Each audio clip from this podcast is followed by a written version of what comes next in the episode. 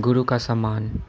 उज्जैन के राजा ने अपने बेहद जिद्दी और शरारती राजकुमार सातवाहन को गुरु शिवदास के आश्रम में शिक्षा दीक्षा के लिए भेजा। शिवदास सातवाहन की बुरी आदतों से तुरंत परिचित हो गए और उन्होंने उसकी इन आदतों को सुधारने के लिए उसे अनेक बार और अनेकों तरह से दंडित किया। वह अपने प्रयास से सफल रहे और राजकुमार के आचरण में आश्चर्यजनक परिवर्तन आ गया। इससे राजा बहुत प्रसन्न हुए। कुछ समय बाद सातवाहन सिंहासन पर बैठा। उधर गुरु शिवदास की स्थिति दयनीय हो गई। वह वृद्ध हो गए और भिक्षा मांगकर अपना पेट भरने लगे। एक दिन वह भिक्षा मांगते हुए राजा सातवाहन के पास पहुँच गए।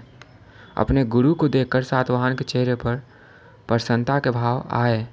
मगर जल्दी ही वह पुरानी बातें याद कर गुस्सा से भर उठा।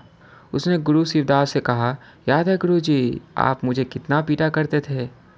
मुझे देखिए, मैं कहाँ पहुँच गया हूँ और आप कहाँ रह गए? इस पर गुरु गंभीरता से बोले हाँ पुत्र, तुम सही कह रहे हो। मुझे तो तुम्हें एक सफल राजा के रूप में देखकर अत्यंत खुशी हो रही है।